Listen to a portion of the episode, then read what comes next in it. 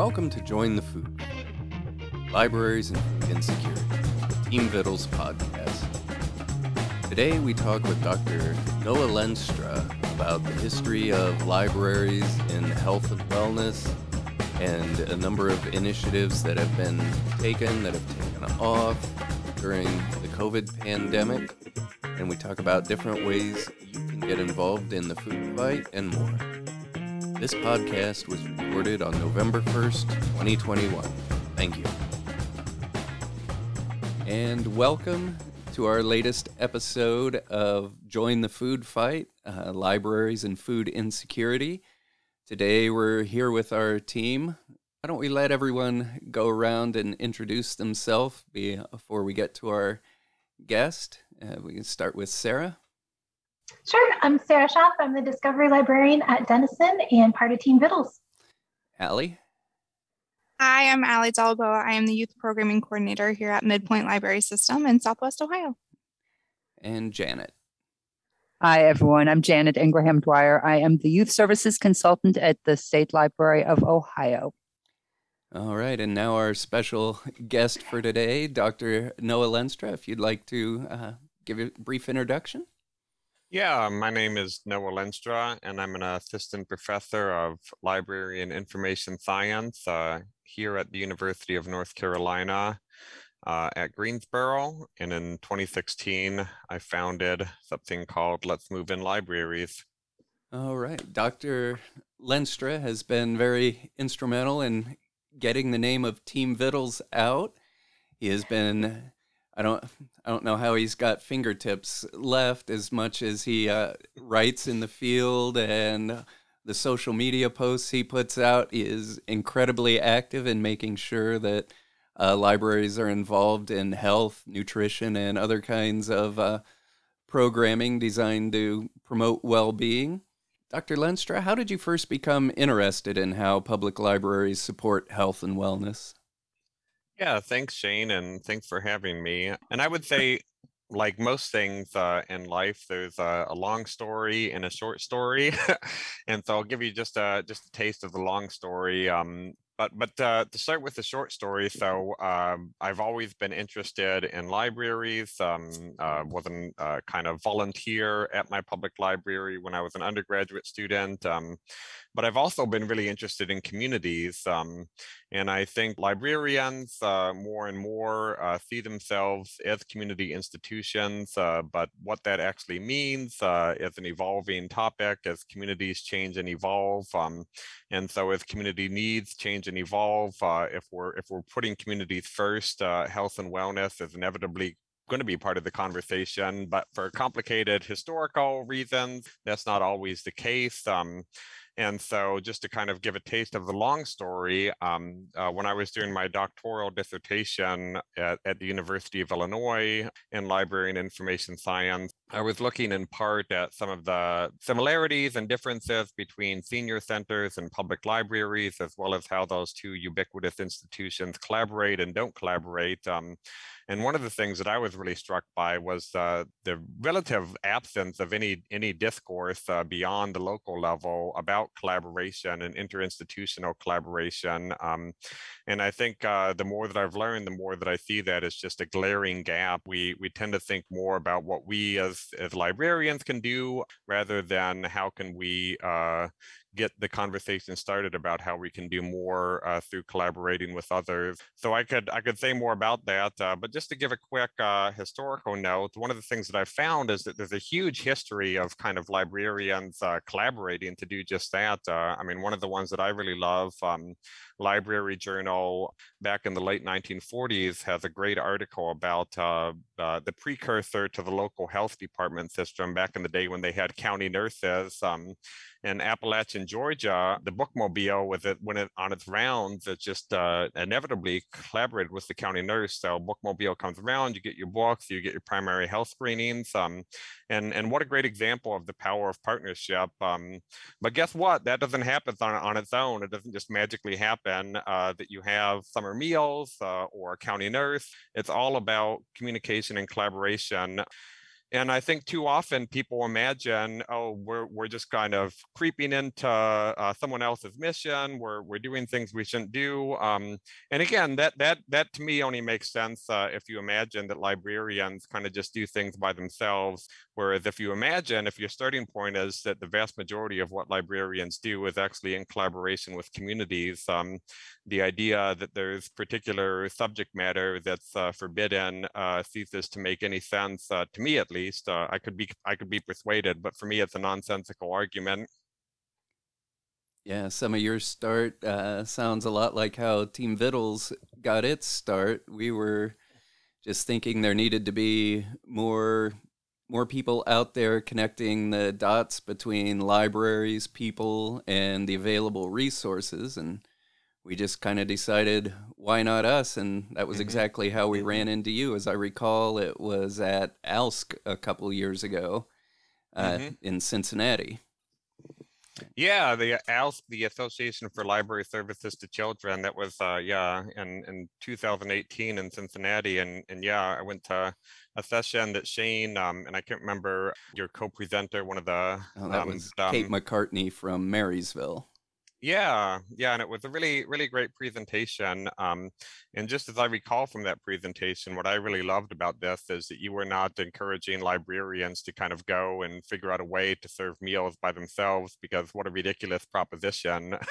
You were instead encouraging librarians to see who they could work with to address this need. And I think that's always a starting point. Rather than tell librarians to do X, Y, or Z, we instead need to shift the conversation into who's around that we could work with to address the need in a community. Just to extend what you said, summer meals. I love summer meals. I think it's a great initiative. That's just the tip of the iceberg. Like, let's go deeper. Let's go broader. Let's really think about how this transformation in our thinking could bring about a different and perhaps more effective form of public librarianship. Yeah, the last couple of years have seen a lot of developments in libraries, finding new ways to deliver, finding new ways to get involved, as there have been more people unemployed, more people unable to get out and about. What would you say are the most notable trends and developments you've seen in libraries in these areas over the last, 10, 50 years, however long COVID's been going on? Yeah, and so I think that's a great question. And I think if COVID-19 has kind of highlighted nothing else, it's highlighted how public health is unavoidable, and it's also ubiquitous. It's not just going to the doctor's office or making sure you're eating enough fruits and vegetables. It's kind of everyday decisions. It's our friends and neighbors. It's us. It's just, And so I think this idea that public health is kind of everywhere around us, and it's kind of not kind of just something to put off in a bucket, which is I think what we and librarians often did prior to the pandemic, is hugely important, and hopefully a moment that we'll kind of capitalize on going forward. No, but I was just saying, public health is everywhere, and I think there's more recognition than I've ever seen before of public libraries as public health partners. Library Journal, they had their fall institute, and they had a whole big session on public health and public libraries, actually featuring Ohio's Bucyrus Public Library and their director. So I think it's just what used to be a little bit more of a fringe topic is extraordinarily in the mainstream, and so I think that's actually a net positive, because it's really debunked the idea that public health is something that it's just done by public health agencies with nobody else involvement, which is completely wrong. So yeah, you're talking about some of the places where we've seen some improvement, where people are starting to bring it all together. Where do you see as the big areas for libraries to continue to increase their involvement in health and wellness? Yeah, so that's a great question, Shane. And I would say the starting point is figuring out where these conversations are happening in communities. Are there health coalitions? Are there food councils? So you can go to, and let me actually get the right link. So you can go and find all the food councils through the Ohio Food Policy Network, and most other states have kind of food policy networks. Food councils are not in every community, but they're in more and more communities. So yeah, if you're interested in food, is there a food council? If not, could your library be the catalyst to start that? And so that's really where I think we should be heading. So I think it's the idea that librarians should just be starting things by their own is a dead idea to me, especially when it comes to food. So where are the conversations happening, and how can we get involved in them? So in addition to kind of the food council and getting involved in conversations, the other thing that I think we've learned during COVID-19 is that libraries don't actually have to be summer feeding sites to have an enormous impact on access to food and food security. And so I'll give you an example. So I've actually have a lot of conversations with the Lunch at the Library team out of California. And with California actually having some pretty strict COVID-19 protocols in place, most of their summer feeding sites at libraries were actually unable to serve food during summer 2020, but they were still able to support. So they were doing a lot of advertising of other meal sites. I mean, some were doing curbside, but what they've really been thinking about is maybe shifting it from lunch at the library to lunch with the library to really emphasize that it's more about librarians being involved in conversations and really understanding who else is involved, so that when something like a pandemic hits, you can shift and pivot without being like, well, the library is closed, see y'all whenever this is over. So yeah, so I think that was a really, when I was having that conversation with the folks in California, like just light bulbs were going off in my head. Yes, this is what we need to be talking about. It's not about doing a particular thing. It's about having particular types of conversations. Yeah, that's a track we ended up looking at as well. Some of the things we've done there is I've gone out and sat on a couple of councils in the community. I think let's see, one is the Community Coalition, which is run by the schools to talk about, what's going on in the community, how we're serving our students both inside and outside school. And then there was a county-wide organization I've sat in on. And what branched out of those is that when the pandemic hit, we had created a network already, and I was able to go out and talk to, I think, 6 different sites in our community because the library wasn't the perfect spot for everything. Yeah. So as they started backing off on the restrictions for food, we got churches on the edge of town involved. We got other churches to go open food sites in the mobile home communities and in other places.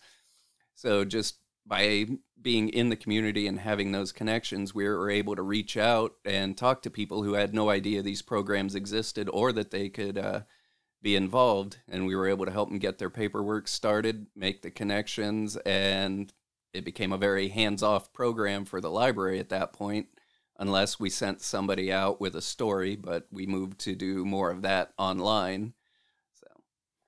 Yeah, and I love that story, Shane. And what that really speaks to me is you as a librarian have created a foundation along with others in your community, but you and your collaborators have created a foundation in which there's a huge return on investment. And what it sounds like, even you've been able to step back a little bit, and I'm sure you have a lot on your plate, but the return on investment is you've created something that has a life beyond what you've invested into it, and that to me seems like the goal we should be aiming for, and I think that's difficult. I think, and again, so I am an academic, so I sometimes think people don't want to think about theory, but I think kind of theory can be important, especially when you're imagining kind of a shift from providing library services to kind of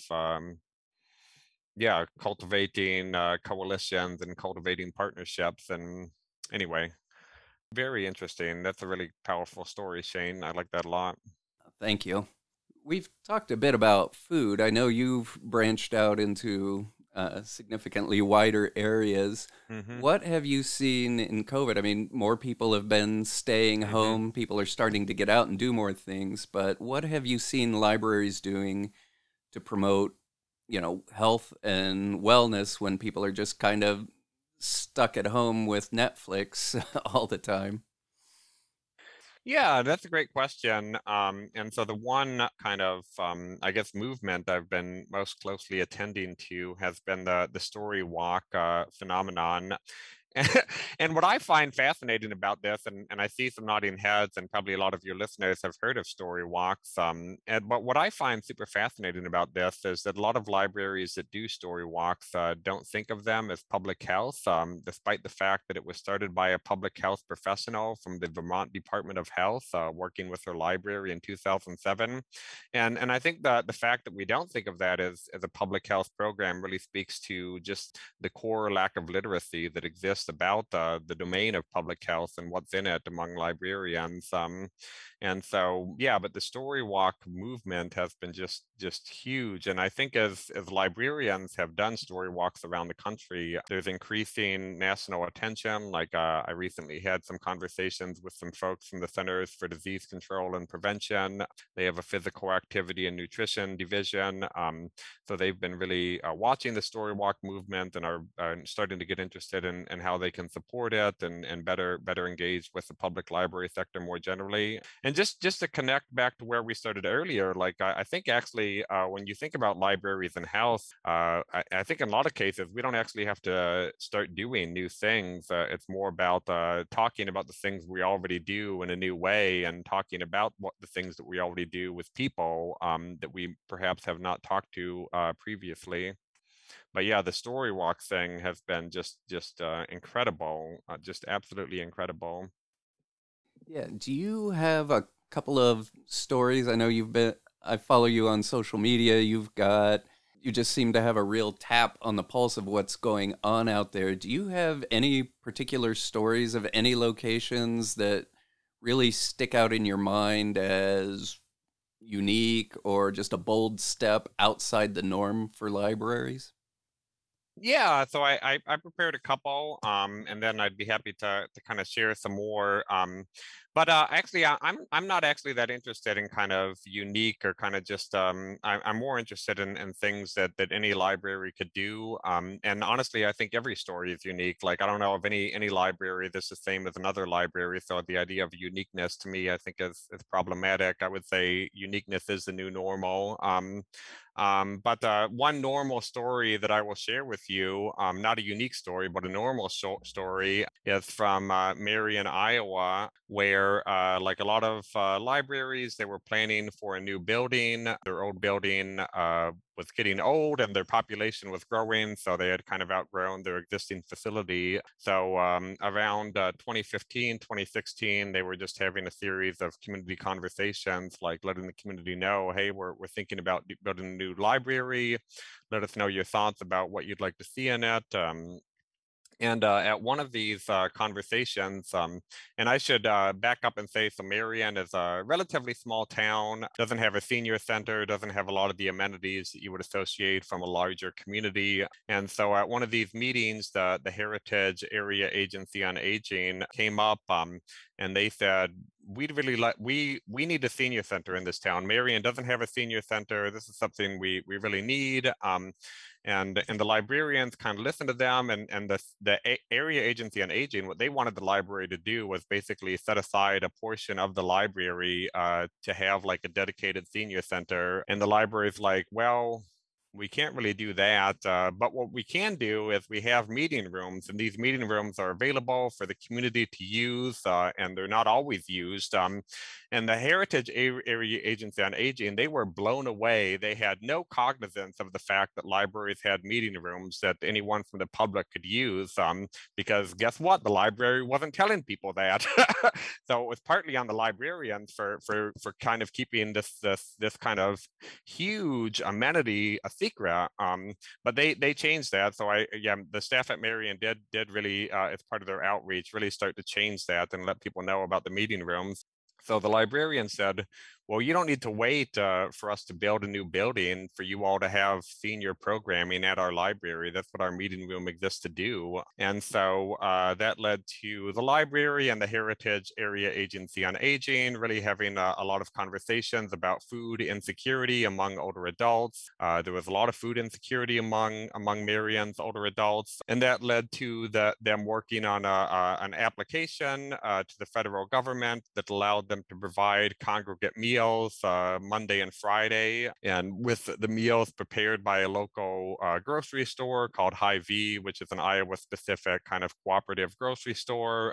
Just hugely, hugely successful, required relatively little from the librarians. The librarians kind of helped with registration, made sure the room was available, and that was about it. Then the AAA came in, did the meals, tore it down, cleaned up, and so it was really just a hosting role and also with advertising.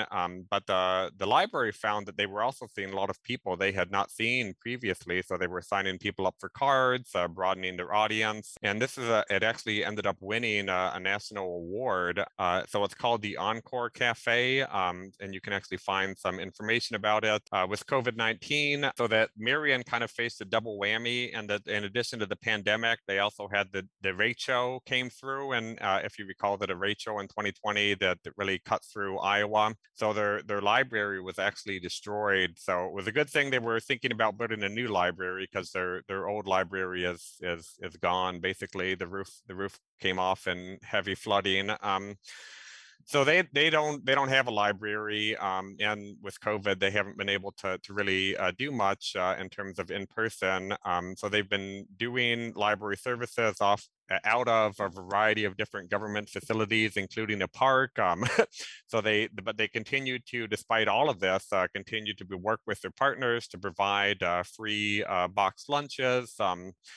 And they've continued to work with the Heritage Area Agency on Aging. And one of their spinoff initiatives is that now they're working with the Heritage Area Agency on Aging to do exercise programs in a park. Since they've been doing their services out of a park, they're like, well, we have this park available. You all have the expertise in kind of healthy aging and fitness. Why don't you all come down and do some exercise classes for older adults? But what I find amazing is that all of this, everything that I'm describing started from librarians having conversations. And guess what? That's if you have those conversations, you can do a lot. If you don't have these conversations, you're going nowhere. And yeah, like if you take away nothing, if you take away little to nothing from this, the most important thing you can do to improve public health in your community is start talking to people. Really, it seems just very simple, but I guarantee that's what you need to be doing, and talking with people about your library, how it may already be supporting public health, how it could do more if other folks got involved. And I think it's almost like, I think one reason why it doesn't happen as much as it could is that I think librarians, we don't like being salespeople. That's not a role we feel comfortable in. Yeah, having your talking points and kind of just getting out there, I think it's just so key. And for Marion, to go back to Marion, they could have had this kind of the Heritage Area Agency of Aging. They could have come to this kind of facilities brainstorming. They could have just listened to what they had to say and say like, well, we're not going to build you a senior center. Bye-bye. That's the end of it. And it could have easily gone that way. Nothing could have happened. But instead, they turned it around and said, we already have meeting rooms. These meeting rooms are for you. So having those talking points ready to go was so critical. I mean, it's interesting sometimes looking at examples like these and kind of seeing what factors enabled success and what factors hinder success. And I think in almost all cases, it comes back to communication. I think it's just so important. Yeah, building off of that and going back to Nick Tepe and Mary Jane Santos, these were some of the early things that got me thinking about a Team Vittles concept, was their talks on embedded librarianship, mm-hmm. where whenever possible, they have librarians going out to sit in with different groups at their meetings, whether it's like the Lions Club or maybe Village Council, City Council, whatever, just having the librarians out there and able to listen to what's going on in the community and know, where the library might be able to have an appropriate response where the library can leverage those connections they've made over the last decades, in some cases almost centuries, of being in the community, serving the community. So, I mean, that's one of the things we're really good at, is tying people to resources. So this is just another way of putting those resources out there, making them available, and finding those new solutions to old problems.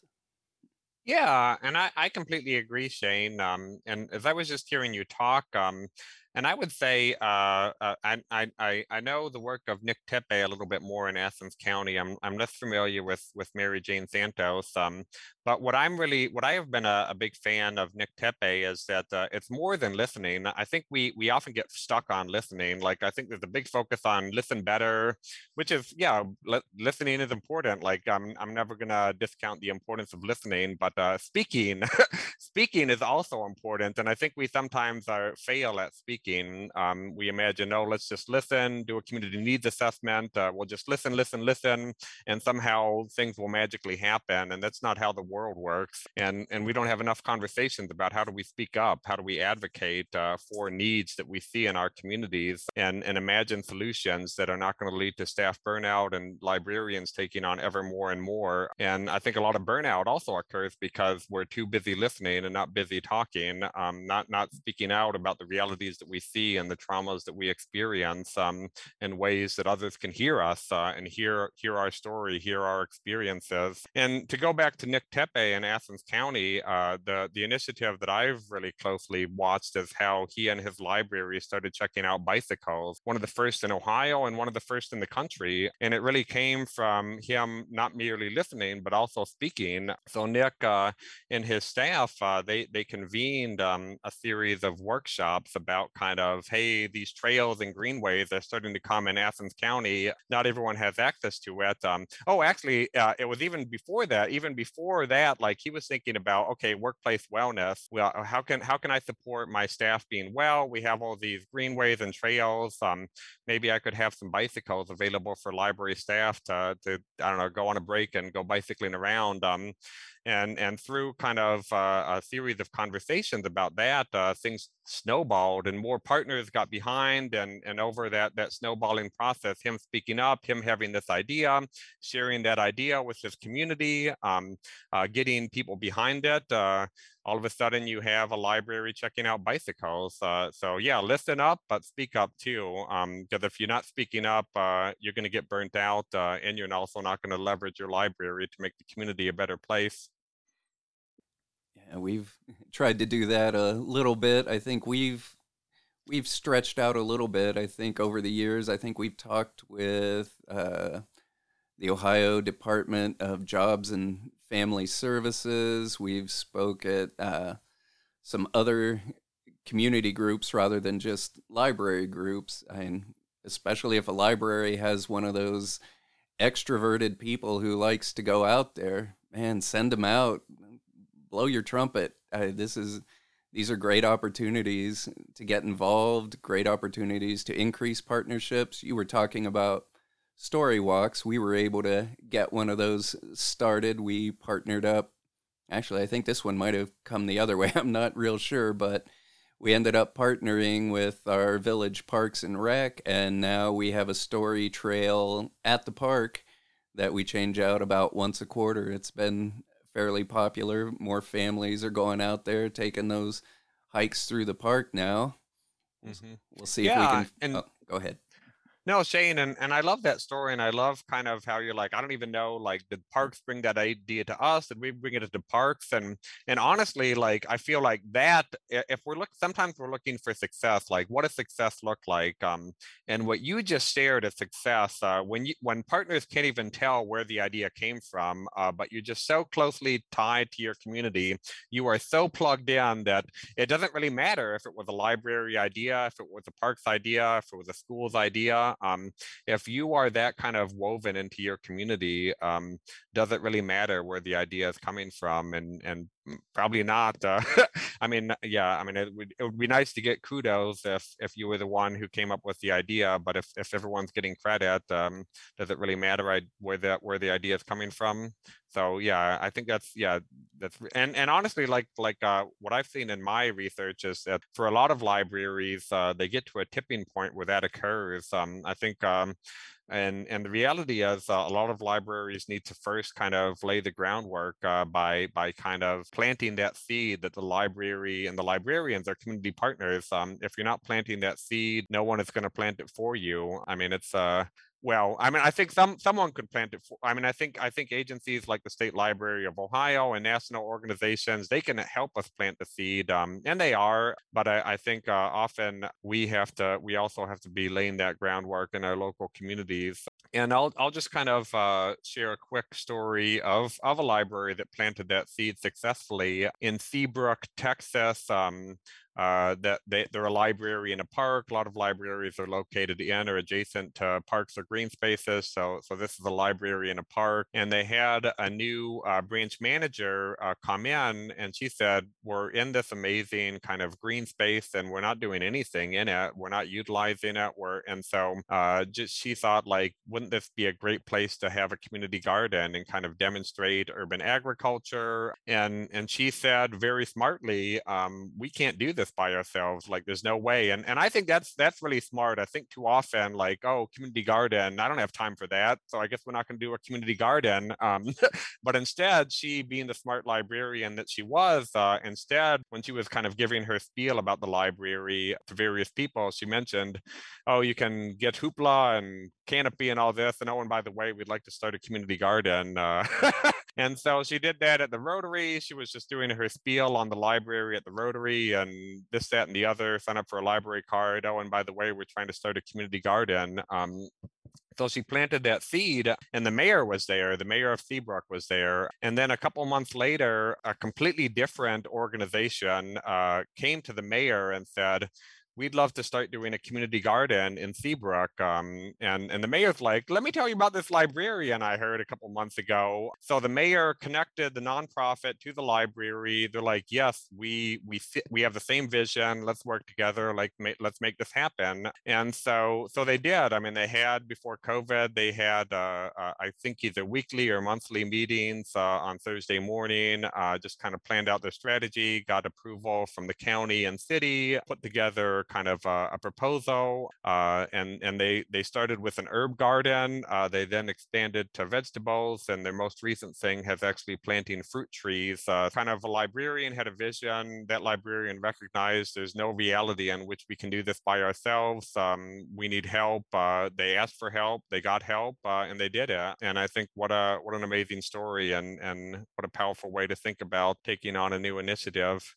Yeah, and these things definitely tend to grow. I was telling you about the story walk we did, and just from that relationship, we've also been doing story time at the park. We've been broadcasting story time. It's been weird taking all of our video equipment out to the park, broadcasting a story time. We did a freezing cold story time this morning. It was crazy how cold it was, but we had about a dozen kids show up. They all had a good time. And I think one of the more fun things we do are community helpers story times. So the library is at the park having local farmers, fire, rescue, nurses, pharmacists read stories to the children. So yeah, these things just blossom and grow. You never know where they're going to go. Once you take that first step, it's out in the wild.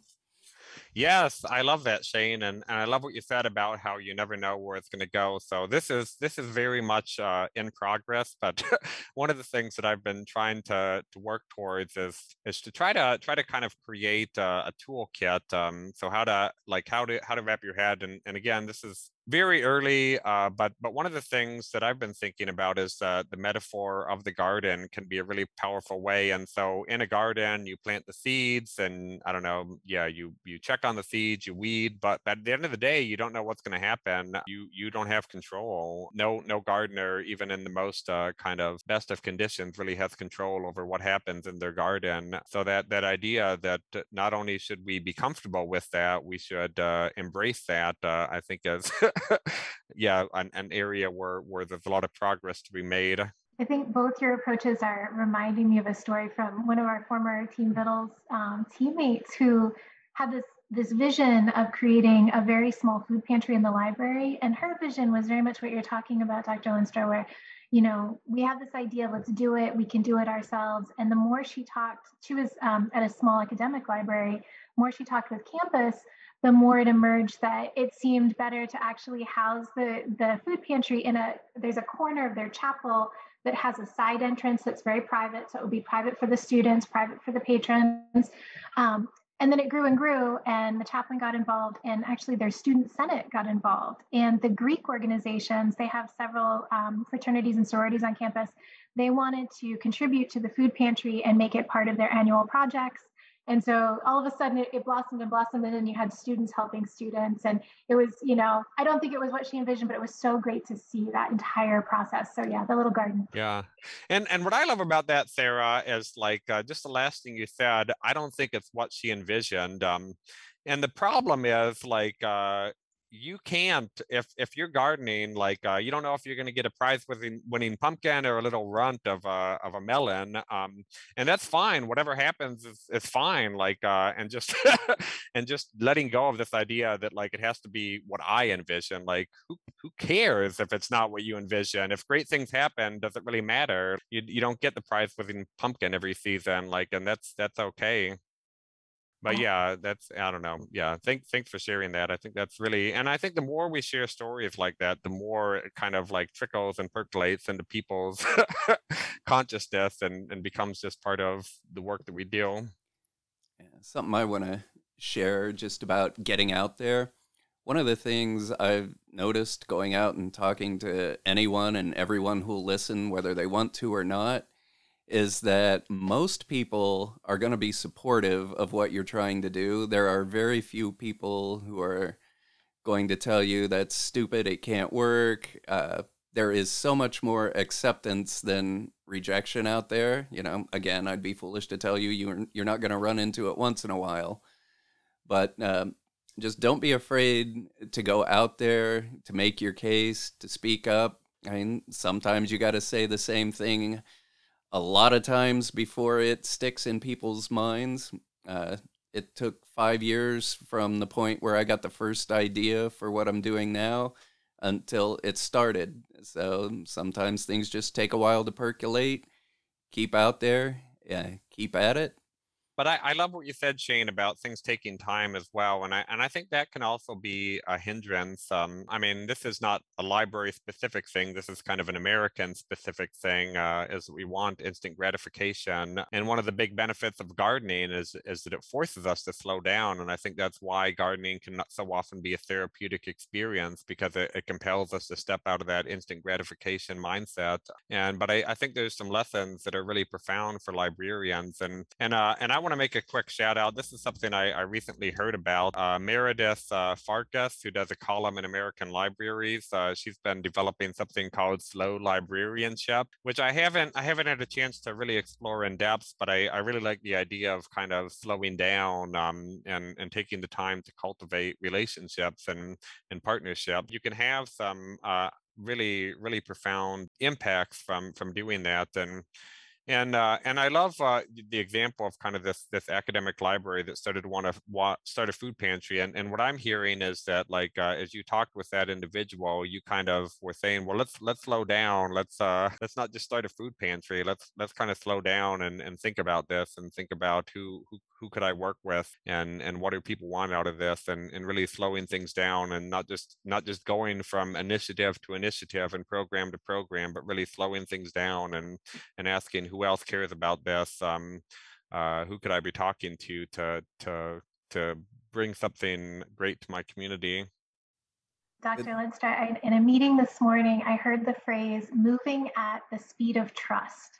And I thought that was so, I don't know, apropos to this idea of slowing down and this, the different slow movement, slow librarianship, even the slow food movement is kind of surrounding that idea. Did you guys put him up to this? I'm the one who tends to run with no breaks. We're going to have an intervention as soon as Dr. Lenstra leaves for his next meeting. Yeah. No, but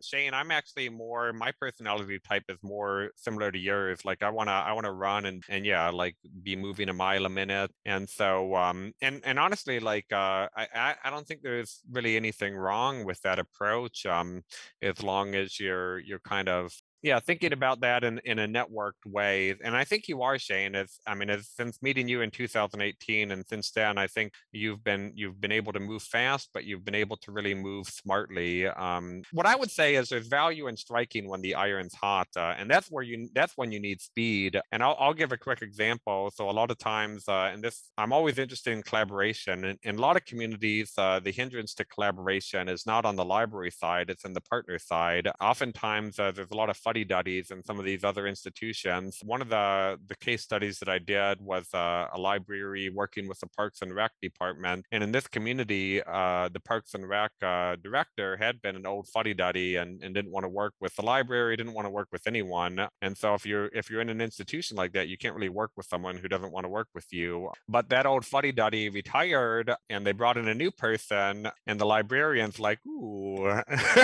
And so she kind of struck while the iron was hot. She became one of the very first people in the town Parks and Rec Department director met, and they were off to the races. They became BFFs almost immediately. She struck when the iron's hot, like, here's someone new, like, here's a new opportunity. Let's not wait on this. Let's not have a committee meeting and decide if we want to reach out to the new director. Let's just go and show up at his office and be like, hello, welcome to the town. I'm so-and-so, the library director.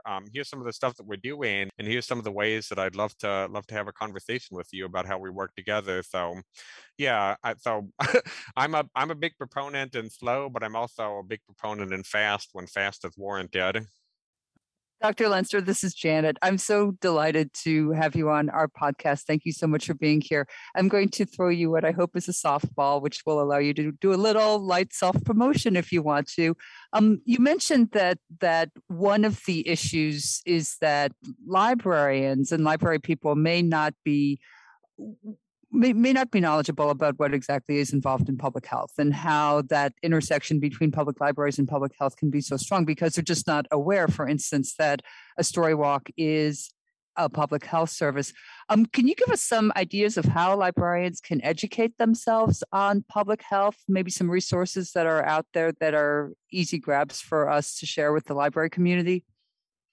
Yeah, I'd be happy to, Janet. So one I would recommend is, and I'm putting the link here in the chat, is kind of the About Us page for Let's Move in Libraries. So in that kind of About Us page, we try to really articulate first, the initial vision of Michelle Obama's Let's Move campaign, which was the vision that to transform health in America, everyone needs to be involved. And so public librarians are somebody, and therefore they should be involved. And so this kind of like everybody involved in public health vision that Obama initially promulgated and how librarians can fit into that, I try to convey in our About Us page. And then another more recent one that I worked on. So I worked on this webinar that WebJunction did October 19th, Public Libraries and Public Health, Partners for Community Health. So this is one that, I kind of played a lot of behind the scenes work and organizing. And so that was a more kind of holistic view of public health, not just in the realm of food and physical activity, but the broader lens. And one of the things, if you go to that webinar and you click on the learner guide, I spend a lot of time kind of working on the learner guide for the webinar. And in that learner's guide, first question we ask is just to ask librarians to reflect on the all the different divisions of public health, which include food, physical activity, mental health, substance misuse, et cetera, all the different domains, environmental health, and just reflect on, so these are the different facets of public health. Are you and your library working towards any of these? And our assumption is that most libraries could kind of position themselves as already playing a role in public health, and then use that as a foundation for conversations about how that work could be perhaps improved, made more strategic, take less burden off your staff by collaborating. So yeah, those are the two resources that I'd recommend. All right. Last thing, if you could give us like your Twitter handle and other ways people can follow your work and contact you if they need to. Yeah, so my personal Twitter handle is just at Noah Lenstra, and then for the Twitter handle for Let's Move in Libraries is just Let's Move Library, no spaces or other words. And then emailing me is pretty easy because it's just my last name, lenstra@uncg.edu. And I'll just make a quick additional plug. So I'm always on the hunt for kind of inspiring stories like the ones that I've shared with you. So if you have a story to share, don't hesitate to reach out. And you can also kind of tag me or Let's Move in Libraries on social media to kind of amplify your efforts and to keep kind of building this groundswell around the idea that librarians are perfect health partners. All right. Thank you very much, Dr. Lenstra. It's a pleasure talking with you again. And we'll probably have to make this kind of podcast with you a semi-regular occurrence if we can. Sure. I think, and I'm always like, I always think you all in Ohio are just doing great stuff. So it's always a pleasure to talk with you and just hear what you all are doing. So yeah, keep me in the loop. All right. Well, thank you. Yeah, thanks. Have a good day. Bye. Thank you so much, Noah. Thank you for joining us for today's podcast.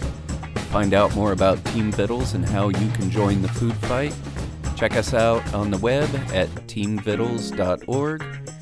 Check out our podcast at teamvittles.podbean.com. We're also on Facebook and Twitter. Theme music for our podcast is Peanut Butter and Jam by Illogical Bit, who can be found on soundcloud.com/illogicalbit. Music promoted by www.free-stock-music.com.